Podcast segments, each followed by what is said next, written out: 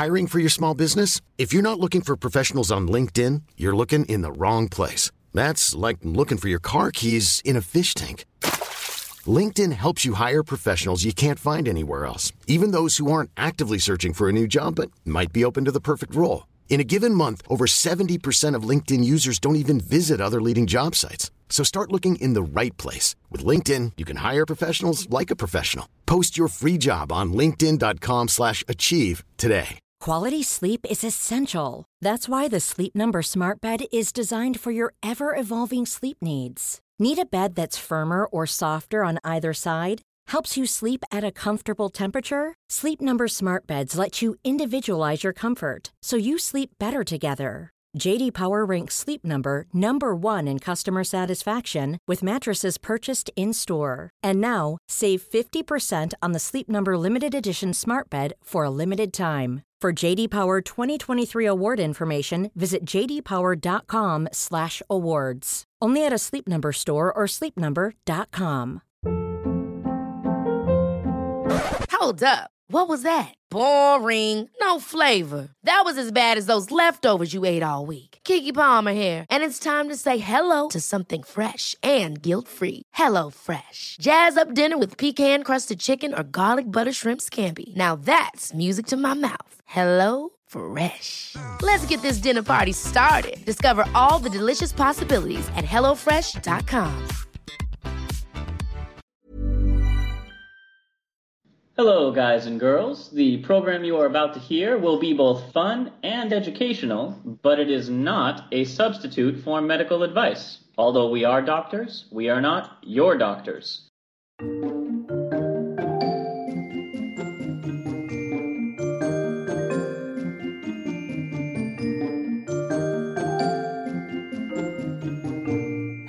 And welcome to Travel Medicine. As always, I'm your friendly neighborhood internal medicine doc, Dr. J. Hi, guys. This is Dr. Santosh, pediatric infectious disease doc and researcher. Now, normally, Santosh and I like to cover people medicine. Not all the time, though. We've done a lot of non people medicine. It's true, because I love animals. Yeah. So much so that I adopted a dog this year. And robots, but he hasn't adopted one of those no, yet. I would never adopt a robot. I just, mm-mm. I'm waiting for the time that a robot adopts you. that said, this week I figured we would take a little bit more of a deep dive on animals and talk with a vet and somebody who is close enough to know all the training and maybe even a little of the history. Santosh, why don't you introduce this week's guest? Yeah, I'd love to introduce Dr. Andrea Spediacci, uh, recent graduate of the wonderful University of California at Davis, where she earned her DVM. And she is very much a person after my own heart. Clinician, yes, but also very, very interested in pathology and research. She studied toxicology and effects of secondhand smoke. So I'm very, very happy to uh, welcome Dr. Spediacci. Thank you for having me. Before we get into the actual questions we're going to shoot at you, are you familiar with how your field first began, like the secret superhero origins of veterinary medicine? So, unfortunately, I am not. So, I'm really interested to hear what you guys have to say. Maybe you can fill me in. I'm guessing because people were really interested either in human stuff or in non-human stuff. So I'm guessing that people who are doing anatomy and physiology were probably trying to figure out something like, oh, this is how the animal world works. To answer your question, Santosh, we're going to have to go all the way back to ancient Egypt. Oh my gosh, are we going to be okay? So we'll jump in our way back machine and head to uh, the town of Kahun or Lahun, which was not really like a general population town. It was more a temporary site for workers building the nearby pyramid. It was essentially the construction dorm or trailer park for a pyramid. This is the common misconception that you had lots and lots of slaves or something building the pyramid, where there were for sure, but there were also subjects, like just citizens of Egypt, who would have their own dormitories while they were being driven to death all day. this town left behind a set of papyri. Papyruses? Thank you. Like platypuses. Yeah. that date back to around 1900 BC, which they go by the Petrie papyri or the Lahun papyri.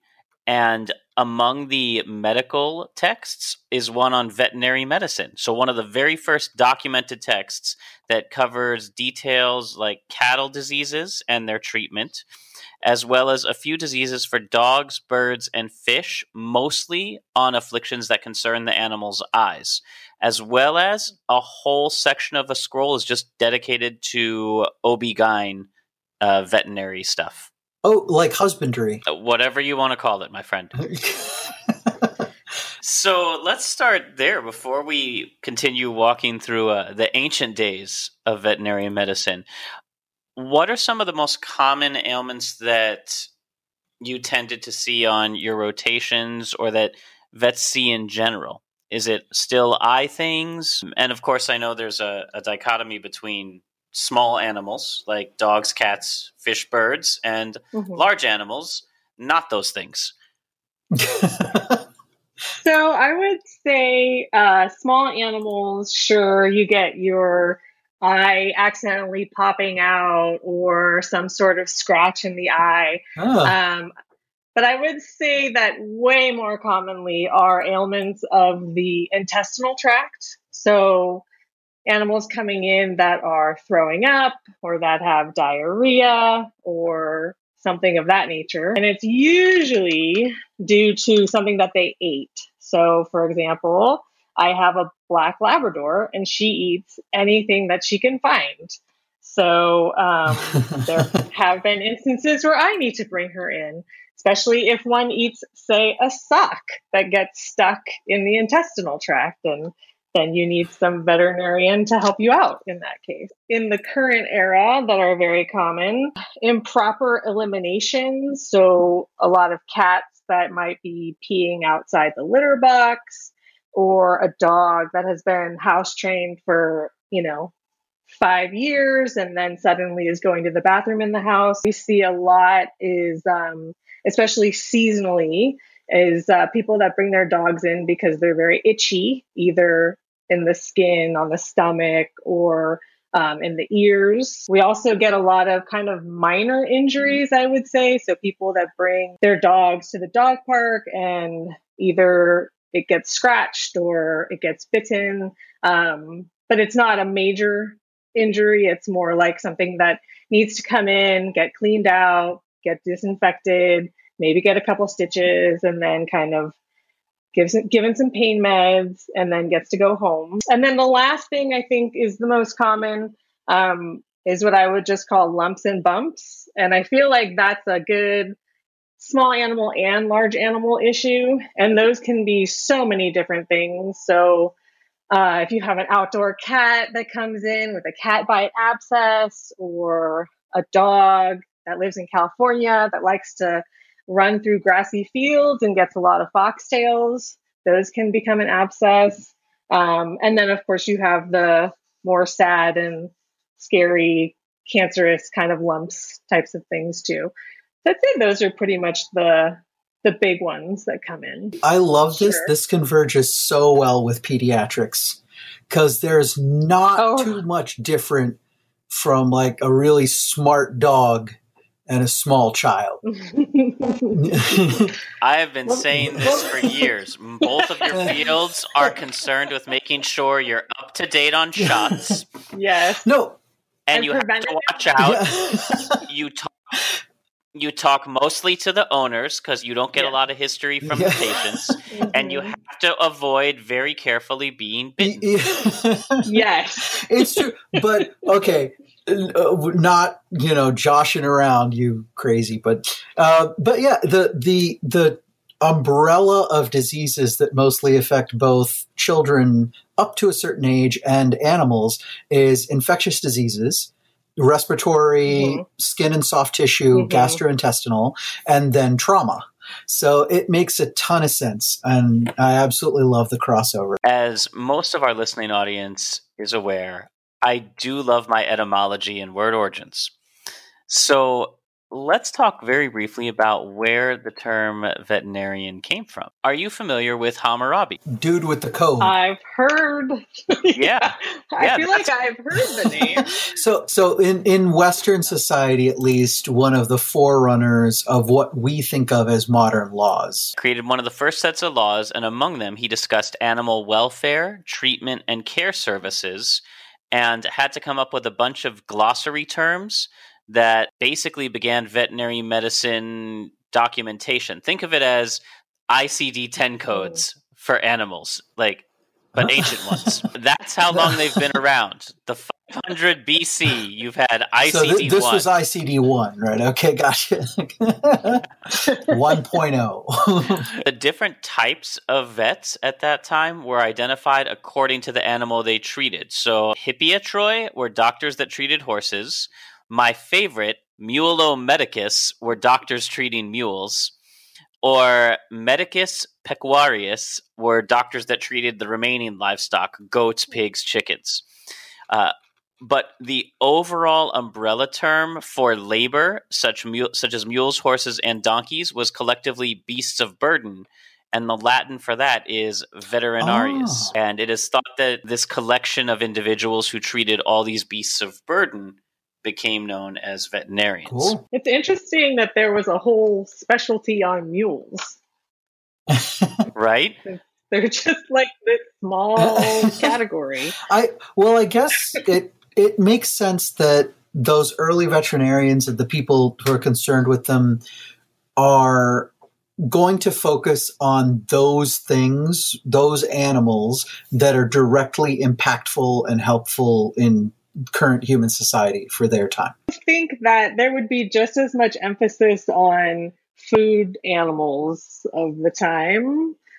So it's just interesting to me that they would separate mules and Well, those those were the peculiar ones. The pecuarius was uh, livestock, or maybe just cattle took up too much grazing and there wasn't enough in Mm. wherever Hammurabi No, I and guess- them were living. I I guess you could make sense though that you lump together goats and cattle. These are all things that give you milk. You slaughter them for meat, so, and Mhm. they're for Mhm. for a person in Hammurabi's time, probably in terms of diseases and physiology and anatomy, Mm. uh, close enough. So now we're getting a little bit like you're lumping too much into one spot because now you've got Okay, well, you have to figure what livestock was available or existed at that time. I guess my question is more less lumping all livestock together and more why did they separate mules and horses? Maybe they were used for carrying uh, things where horses were probably more messengers or racing, all right. Ah. Oh, I see, I see, I see. Like motorcycle versus minivan. all right, all right. Andrea, at one point you were thinking about becoming a mulomedicus or a hippiatroi, right? yes. I just wanted to be able to bring bring up those words again. but uh, you mentioned that one of your specialties is, or one of the things that you're interested in, is Mhm. large animal medicine. hmm So, what kind of special interests are involved with large animals? I did most of my large animal medicine working with cattle and and small ruminants, so sheep and goats. Um, and if I had my way, that's who I would work with. I did a little bit of pigs, um, but I preferred. I think goats were my absolute favorite. A little bit of poultry medicine, which is not really large animal, but is looped into the large animal kind Oh, of wow. category. You know, most of my clinical work is, um, you know, inpatient internal medicine with those animals who were mainly either meat production or um, dairy. You're either keeping them alive and healthy in order to produce milk, or you're keeping them healthy enough Mhm. to get slaughtered.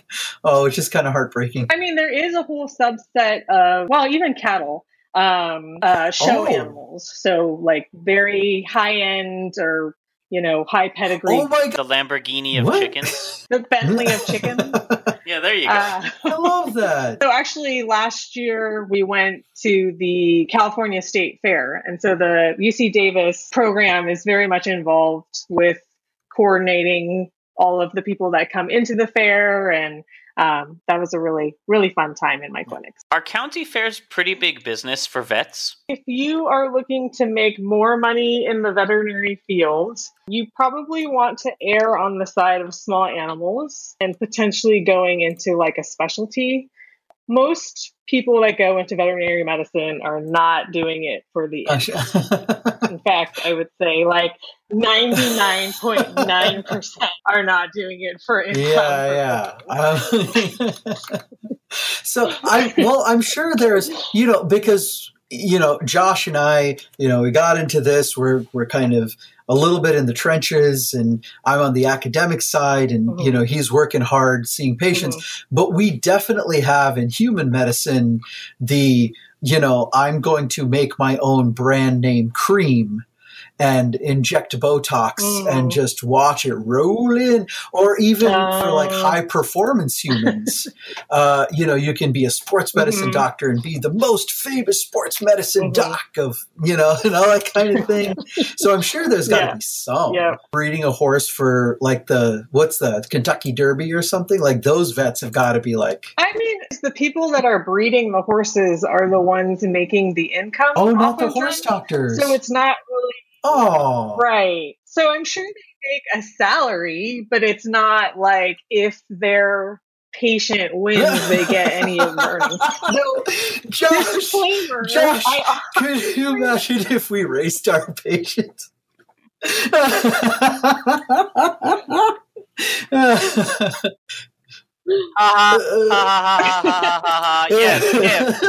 Josh, Josh, did you did you set up wheelchair racing in your ICU in Chicago? so let's move on.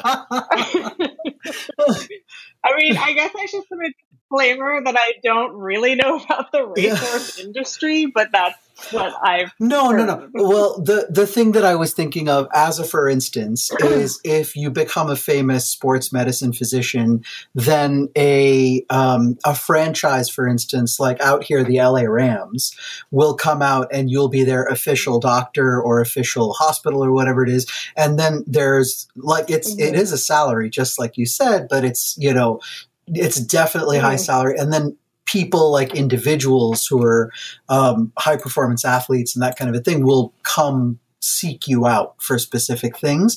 I was curious if there was something like that in veterinary medicine, but um, I don't oh. really think so. I mean, I'm sure there are famous, you know, because now with the advent of a lot of vet shows on yeah. TV and such, perhaps those people are getting sponsorships or um, an increased caseload because people mm-hmm. see them on TV. I'm not sure if there's like a, a stadium veterinarian or if each horse with comes with their yeah. own vet. yeah. Um, and then also, it's just, you know, horse racing makes $2. Pro oh, football oh, sure. players make two million dollars. So, you know, there's a big disparity sure. in there too. It's that's just my thought process. I don't really know. Can you imagine if like Wrigley Field had its own doc? just like individually. He's like, I only treat yeah, people the people who get injured here. Oh, that would be funny. Let, I'm glad you guys brought up cattle and horses earlier because that's actually how we got the very first veterinary school. Uh, so in 1761, King Louis XV wanted to prevent cattle disease and that meant he had to protect grazing land and train farmers what to do, like a public education campaign. On recommendation from the administrator of Lyon, he got Claude, I'm going to mispronounce this, Bourgelot, Bourgelot? Probably Bourgelot. A master horseman. Uh, came with an order from King Louis XV's Royal Council of Royal Council of State that founded the very first veterinary school. So it was meant to just train people to take care of the horses, cattle, livestock. And it was specifically created for them to learn how to treat livestock diseases. And in only six months after the school opened, he published like a compendium of results, the very first disease, disease Wikipedia. Yeah, or encyclopedia, probably. I don't know if other people were allowed to contribute. It was a collection of case studies and tests achieved by his students fighting rinderpest and various zoonoses in the area, and he made the claim that similar results would be obtained wherever his brand or wherever veterinary medicine Oh, was practiced. So I'm guessing at this time it wasn't, you know, the the information wasn't fully standardized. Like there were still a lot of doctors kind of doing their own thing. So you'd have to be a little bit careful where your teaching came from, otherwise it would just be like very niche. Even though he really wanted this veterinary school to take place, the only requirement for admission to the new school, he was pretty Hmm. welcoming the ability to Oh. read and write. Nice. So there was no age limit. So in 1762, you know, the second class, admitting class, an 11 year old child was in the same class as a 35 year old man. Oh, but I mean, well, maybe not that far apart, but we we've definitely known people in med school and vet school. I'm sure that you know. Mhm. Okay, Doogie. Even more interestingly, Borgolo dismissed all of those who already had scientific training as doctors. He, you know, he didn't want anybody who knew anything about medicine to begin with because he feared they would quickly give up veterinary medicine to devote themselves to the much more lucrative human medicine and surgery. Well, but I'm wondering how much So he's like, I can't have doctors. Well, They wanna yeah, make money. because around this time, Louis the Fourteenth, Louis the Fifteenth, you it was a great honor, and you prescribed physic. You you know we were on the cusp of alchemy coming into chemistry, and you could make up solutions and stuff like that. Whereas it seems like the veterinary medicine was very empirically based. It mostly was done because there was this huge plague of rinderpest in the 1700s, and It was some sort of GI. it was known as the cattle plague. Oh, it's a And morbillivirus. This was it- this was measles for cows. Well, only even-toed cows. Yeah, yeah. So it's a it's a morbillivirus, and uh, that's the current morbillivirus for humans is measles. So yeah, this is. I, I'm not quite sure what kind of symptoms and those kind of things would would happen to these poor I've animals, but. I, I'm guessing they didn't get rashes and stuff. So I'm just reading right off of Wikipedia. It says fever, loss of appetite, nasal and eye discharges, and then irregular erosions on the mouth, lining of the nose and the genital tract, acute diarrhea preceded by constipation, and then most animals die six to 12 days after the onset of these clinical signs. Poor things. The last confirmed case was diagnosed in 2001. So it's not like Yeah. this has been mm-hmm. gone for And- ages. Yeah, and, and Right. in public health, when we say it's eradicated, we still may see an occasional case here and there, you know, but it's exceedingly rare. So, yeah. And I like the little Wikipedia conspiracy theory that says the measles virus in humans may have evolved from this rinderpest zoonosis. There's a possibility, more than likely, that those two viruses share a common ancestor. cattle measles led to the founding of veterinary medicine school. So the original class was 38 students that lasted and graduated in 1762 and yes that 11-year-old Nice. was one of them. Yeah, well, I'm sorry, by the time year it was done. Yeah. Uh, now now the way their their education was structured was as follows. They arrived throughout the year, you know, in between farming cycles and other things cuz he knew who he was preaching to. You know, these are going to go out and educate farmers. They're also living that farmer life. So, throughout the year, they took theoretical courses in three classes the study of external parts, so osteology, the study of bones, mycology. The second was that alchemy, materia medica, and my favorite word of the day, splanchnology. Hmm. uh, which Yeah. we'll get. I'll come back to that. And bandage and bandaging. So materia medica, splanchnology, and bandaging. The third was physiology, medicine, pharmacology. You know all the things we associate, or at least on this show, we associate with human medicine. And starting a year after that class graduated in 1763, during another major plague in France, he taught his best students everything they needed to know to go out and fight the plague. So he was the cow CDC. Whoa. This was a major concern, and the techniques Mhm. he taught and the data he collected did end up getting spread throughout Europe. But yeah, this he was going out and doing the cow CDC or WHO thing. Andrea, does this sound similar to some of your training? I mean, aside from aside from being trained up to, well, actually being trained up to treat a plague. You know, we can talk about that as well. But how similar was this original model to uh, to your training? Well, we definitely didn't have 11 year olds in our class. definitely had to have a bachelor's degree to get in. We basically have a four year program. Um, our first two years are mainly concentrated on the basic sciences, so a lot of anatomy, physiology, learning the different body systems, a lot of cellular biology, infectious diseases, public health, things like that. So there's a little overlap, I guess. Third year is made up of all of our medicine, really. So um, diseases, pathologies, pathophysiology, treatment, diagnoses, clinical symptoms, all that kind of fun stuff. And then our fourth year is when we go out and um, we work in the clinic, and that's when we start taking cases and um, seeing patients and being doctors.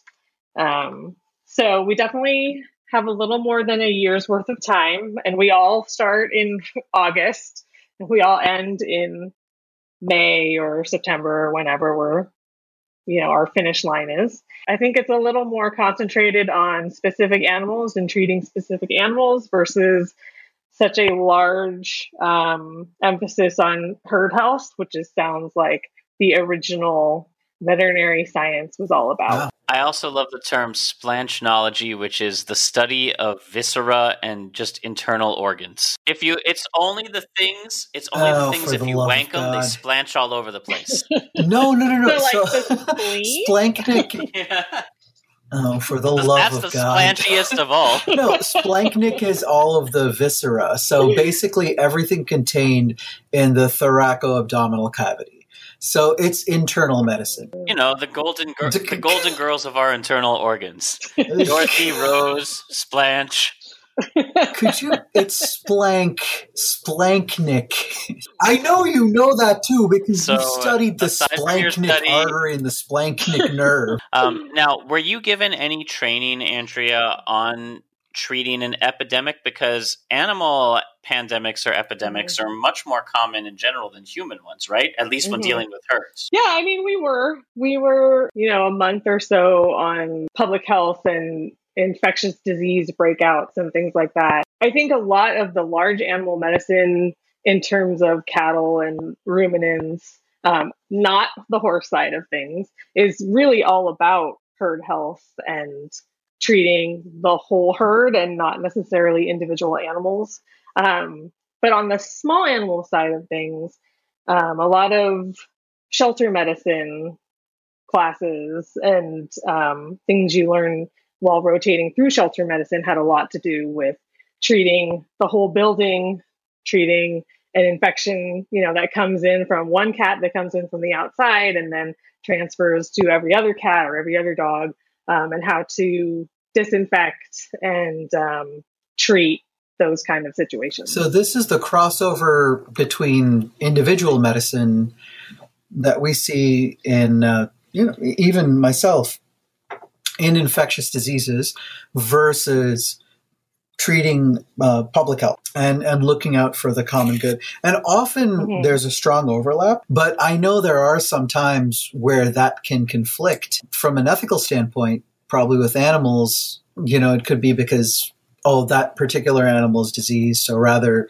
than trying to treat them or anything like that, you know, we have to put them down to in order to take them out of the population. Mm-hmm. spreading the disease so that that must be really tough mm-hmm. it depends on the circumstances so you're a lot less likely to do that in small animal medicine sure. than you are in food animal medicine and even in food animal you know it's there's a lot of different circumstances, and it's usually dependent on a conversation between the veterinarian and the farm owner or the owner of that individual animal, um, kind of what can be done. And then, um, obviously, if it's something that is reportable, then we're required to contact the, you know, public health authorities through the state um, usually through the state. I don't know if there's a reporting oh. for the USDA as well. Maybe, probably. It just kind of depends on what the disease is, um, how long the animal has been ill, how much the animal has been in contact with other animals. Because, you know, you do have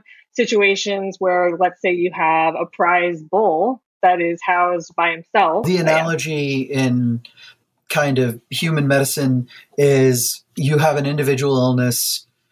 All right, how much does it affect the individual patient versus how much are they a risk to public health, where they have to be reported to our branches of things. So it would be, for instance, local public health or to the CDC. So I, I completely understand because from our standpoint, then it's actually kind of personal autonomy for the patient or their privacy. Um, and it could affect things mm-hmm. like mm-hmm. their work and their lives because if their identity is ever made public right. from our point of view, then it could really, you know, put a stain on their lives, mm-hmm. even while we're trying to help them and the community around them. So I, I understand the balance that you have to hit. It's mm-hmm. a hundred percent like one-on-one analogy. Mm-hmm. We're kind of now used to the idea that when you go to the vet, you're going to see a small animal vet. I guess unless like, you live in a rural area. Mm-hmm. But as we mentioned, the whole concept of founding a veterinary school was for horses and cattle diseases. Do you want to hazard a guess as to when that shift finally began? Ooh, I'm going to go with like 1950s, 60s. I, I don't know too much about who would really get into cat medicine, you know, because cats. But dogs have been loyal companions for a really, really long time. And I imagine to some degree, if you're trying to protect your livestock, you'd really have to make sure and know that your dogs are okay. That being said, there's quite a few cat diseases that pass on to humans. So I'd, I'd go earlier. I'd say you had your small animal disease in like the 1700s or the, the, the large animal diseases. So let's say even like, I don't know, like the 1830s for small animals. It ended up being around World War II, 1938 19 to 1944 ish. And, and, that's because before the automobile and industrial revolution, the main role for vets oh. was in the treatment of horses. Sure. They were mechanics. I mean, if your carriage went from two to one horsepower, that was a pretty yeah. significant change. All throughout World War One, World War Two, I know. So as the number of horses began to decline because people were becoming more industrialized, the British government suggested vets should specialize in the treatment of farm animals.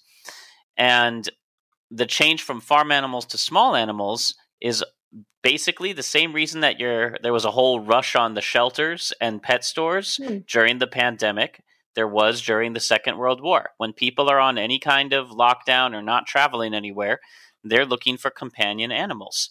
So the number of dogs, cats, rabbits, guinea pigs uh, that were owned by individuals in Britain and elsewhere skyrocketed around that time. And with that came a need for doctors familiar with animal physiology and an ability to treat them.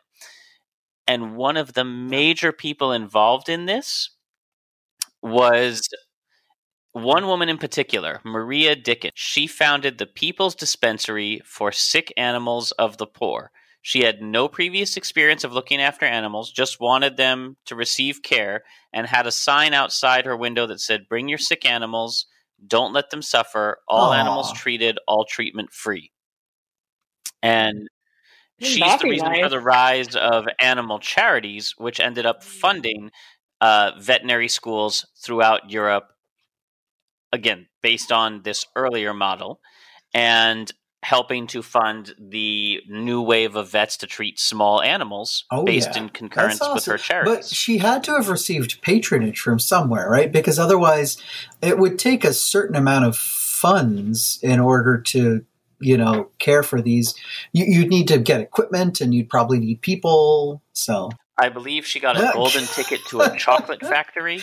You can't fix animals with chocolate. In fact, I'm pretty sure that's the opposite. In the war effort as well. There's actually Oh, a medal named oh, nice. after her for animal heroism. Although her work depended a lot more on amateur volunteers than trained veterinarians, and the Royal College of Veterinary Surgeons wasn't a huge fan of hers. They listed her as dangerous. Uh, so they wanted her, they said, go to school.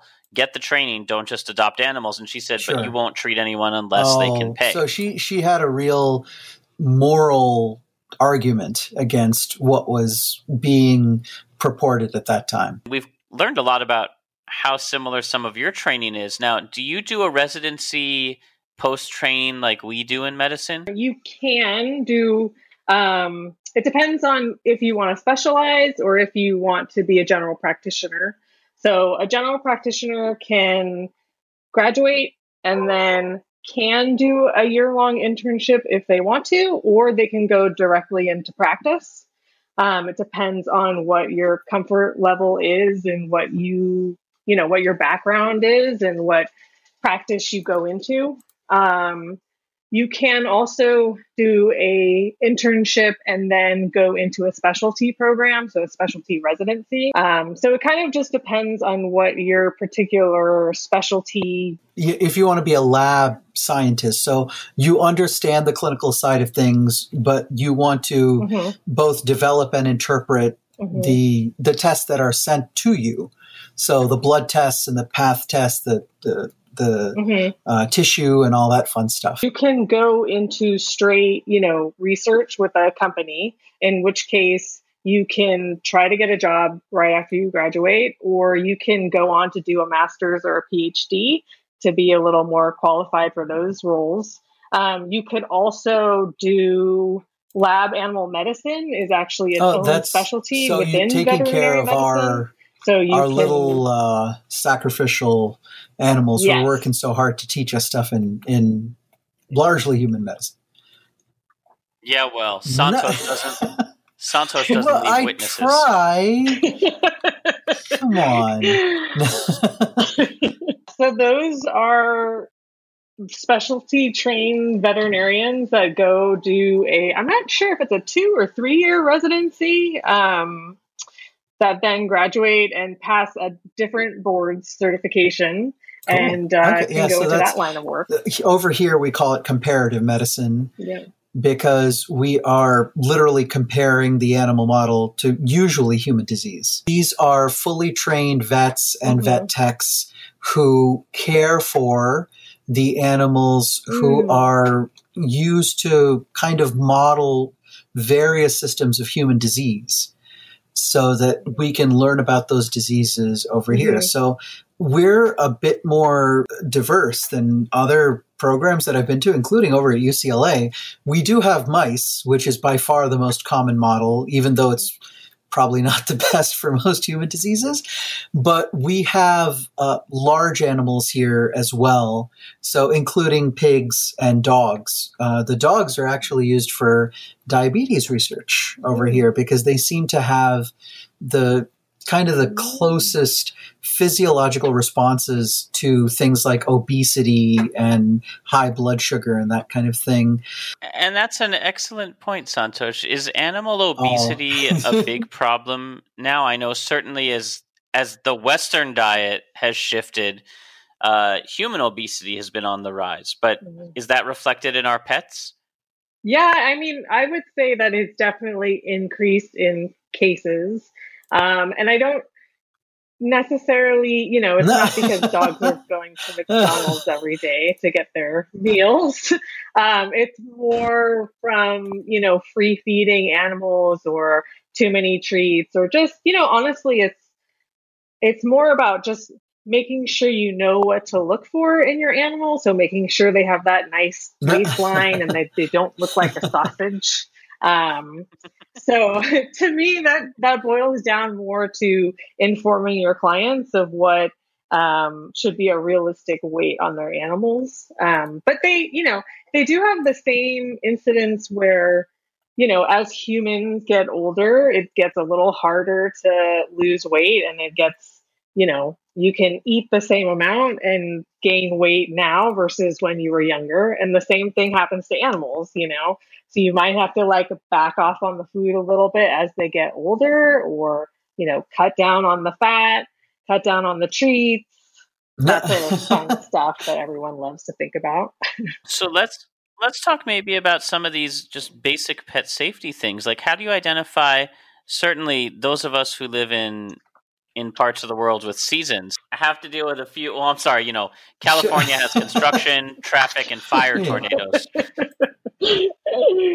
But but how do you identify if your pets are too hot or too cold? Like you know when you're out walking your dog in 110 degrees in california during fire tornado season or trying to take them for a walk around the block mm-hmm, in mm-hmm. snowpocalypse or whatever we get this year how do you uh. know when you should bring your what are signs you can use to identify to bring your animal back indoors they've been um, out too long so um, the first thing if you if you want to take your dog let's say for a walk and it's noon in 110 degrees or even 100 degrees for that matter best thing you can do is walk outside put your hand on the sidewalk if it's too hot for your hand, it's too hot for their paws because they're going to want to go out no matter what because it's a walkie who doesn't want to go for a walk. So you have to be the brave one that says, no, it's too hot. Not to mention, I would never recommend going out at noon in 100 degree heat for anyone, people or animal. But some signs of like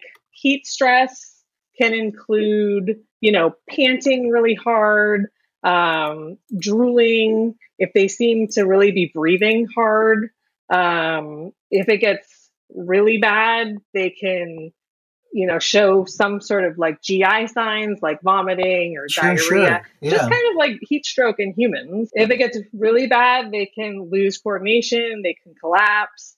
Um, so definitely don't want to get that far. Um, I would say if you, with my dog, so I have a black Labrador who is very quick to rise in heat. And so as soon as I notice her panting really hard, we go inside and I immediately put like a, a wet, like a cold or a cool, not cold, um, mm-hmm. wash rag kind of under her armpits um, just to help cool her down.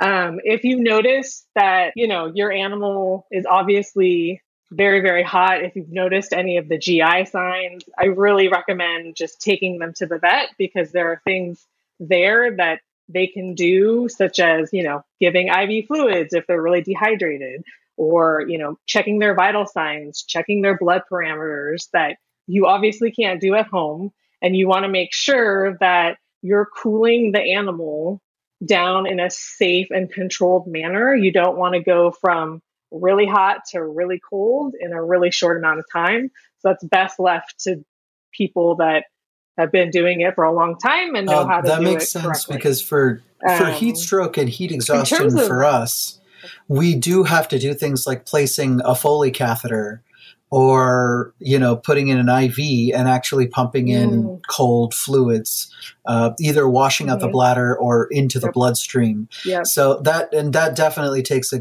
decent amount of technical skill while we're monitoring the patient to make sure we're not putting them into mm-hmm. something like frostbite. It's really important too to not you know put them in an ice bath. It's it's better to put them in a cool bath and maybe run a fan on them to make sure that you're not again not going from really hot to really cold in a in a short amount of time. And then I think it's also important to remember that even if your animal looks okay afterwards, there's still a lot of sequelae that can come after having gone through mm. some sort of heat adverse event that can kind of come down the line. So it's really important to get those blood parameters so that you can monitor and make sure, even if the dog looks okay, they might not be. So you want to be able to take those actions just in case of that scenario, if that makes sense. Okay.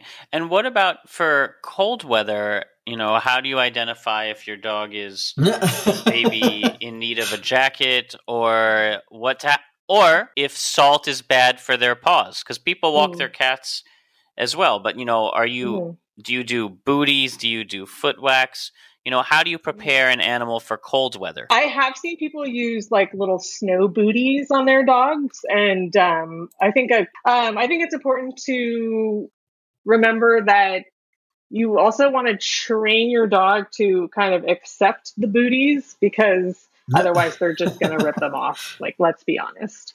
Um, so, but things you can look out for are, um, you know, really an increase in shivering, kind of a hunched position. You know, they're trying to like conserve all of their core heat. Um, if they look like they're having trouble breathing or they have kind of a lowered heart rate, kind of the same thing as with heat stroke. You want to warm them gradually um, with blanket, warm water bottle, safely bring them to your veterinarian because again, we can give them IV fluids that have been warmed a little bit, so they can they're able to to warm the animal both inside and out, and that's really what you want to be aiming for. And one of the things I don't think we got around to asking is you came from a non traditional veterinary background. What convinced you to switch careers to go into veterinary medicine? So I graduated with my BA in communications and then I left and I first worked in radio and then I worked for Ooh. DreamWorks Animation in the production department. Um, and then and then I left there. Um, I had kind of always wanted to be a veterinarian, but I never thought I would pass college chemistry.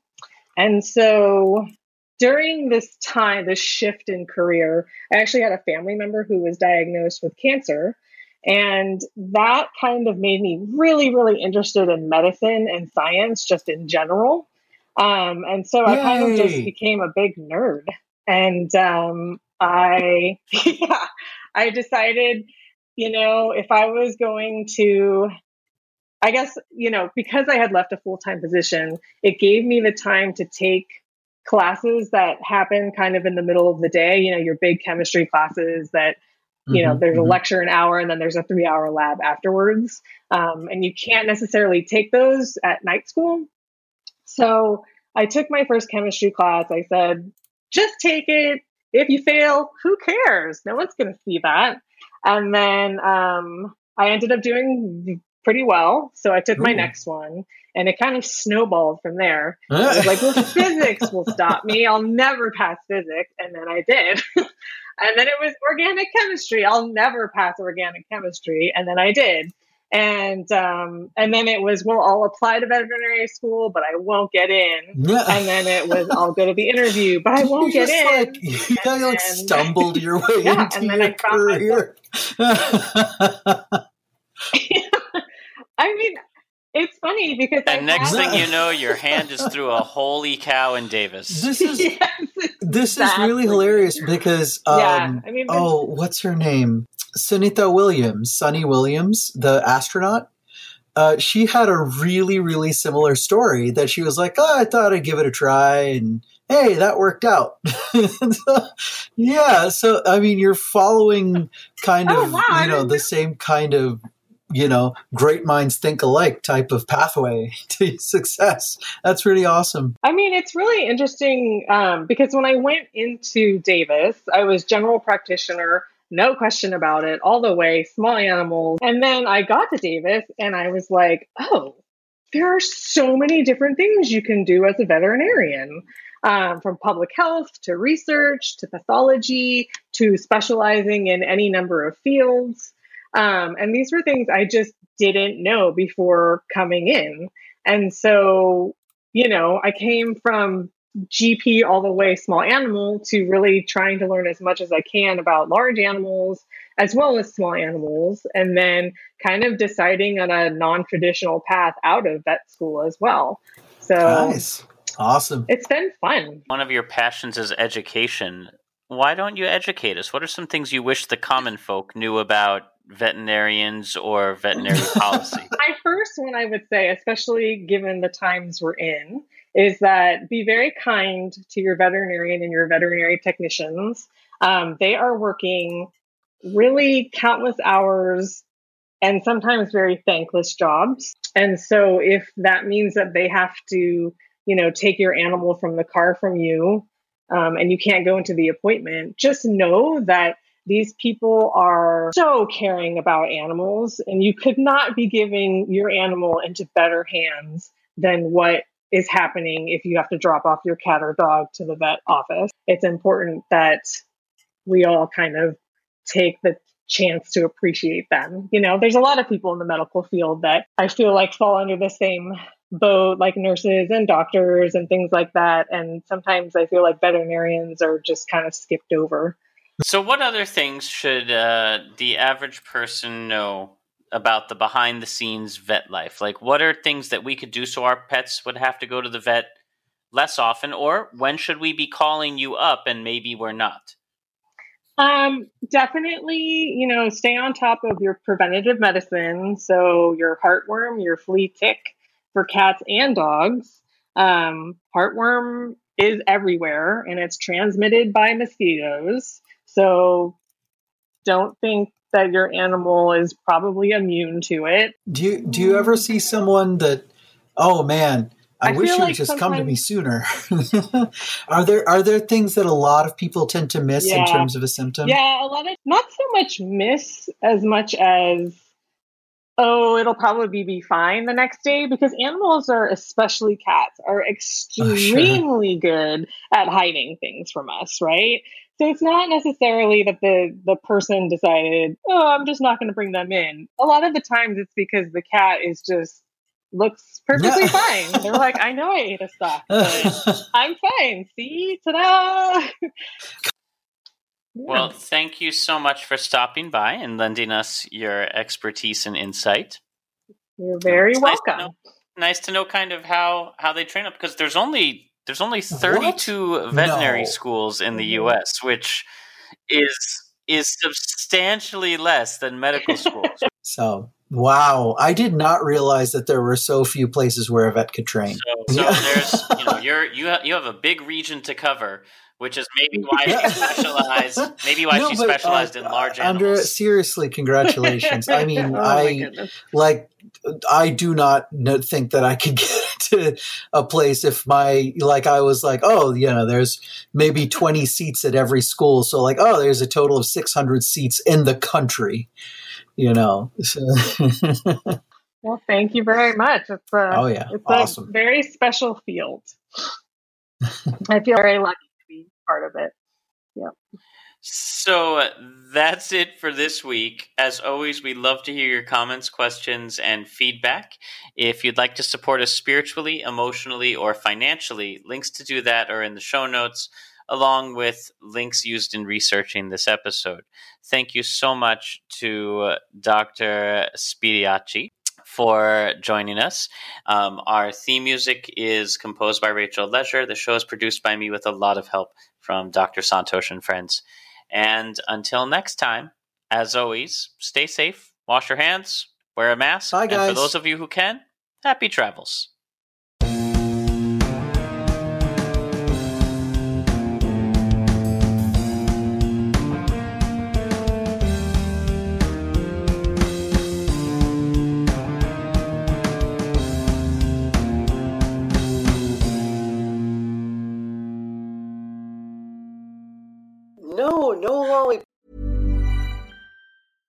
Ever catch yourself eating the same flavorless dinner three days in a row?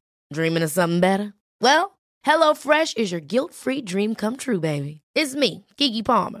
Let's wake up those taste buds with hot, juicy pecan crusted chicken or garlic butter shrimp scampi. Mm. Hello Fresh. Stop dreaming of all the delicious possibilities and dig in at HelloFresh.com. Let's get this dinner party started.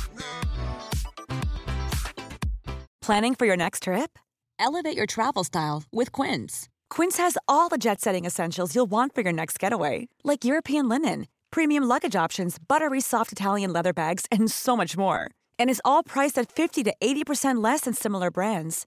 Plus, Quince only works with factories that use safe and ethical manufacturing practices. Pack your bags with high-quality essentials you'll be wearing for vacations to come with Quince. Go to quince.com slash pack for free shipping and 365-day returns.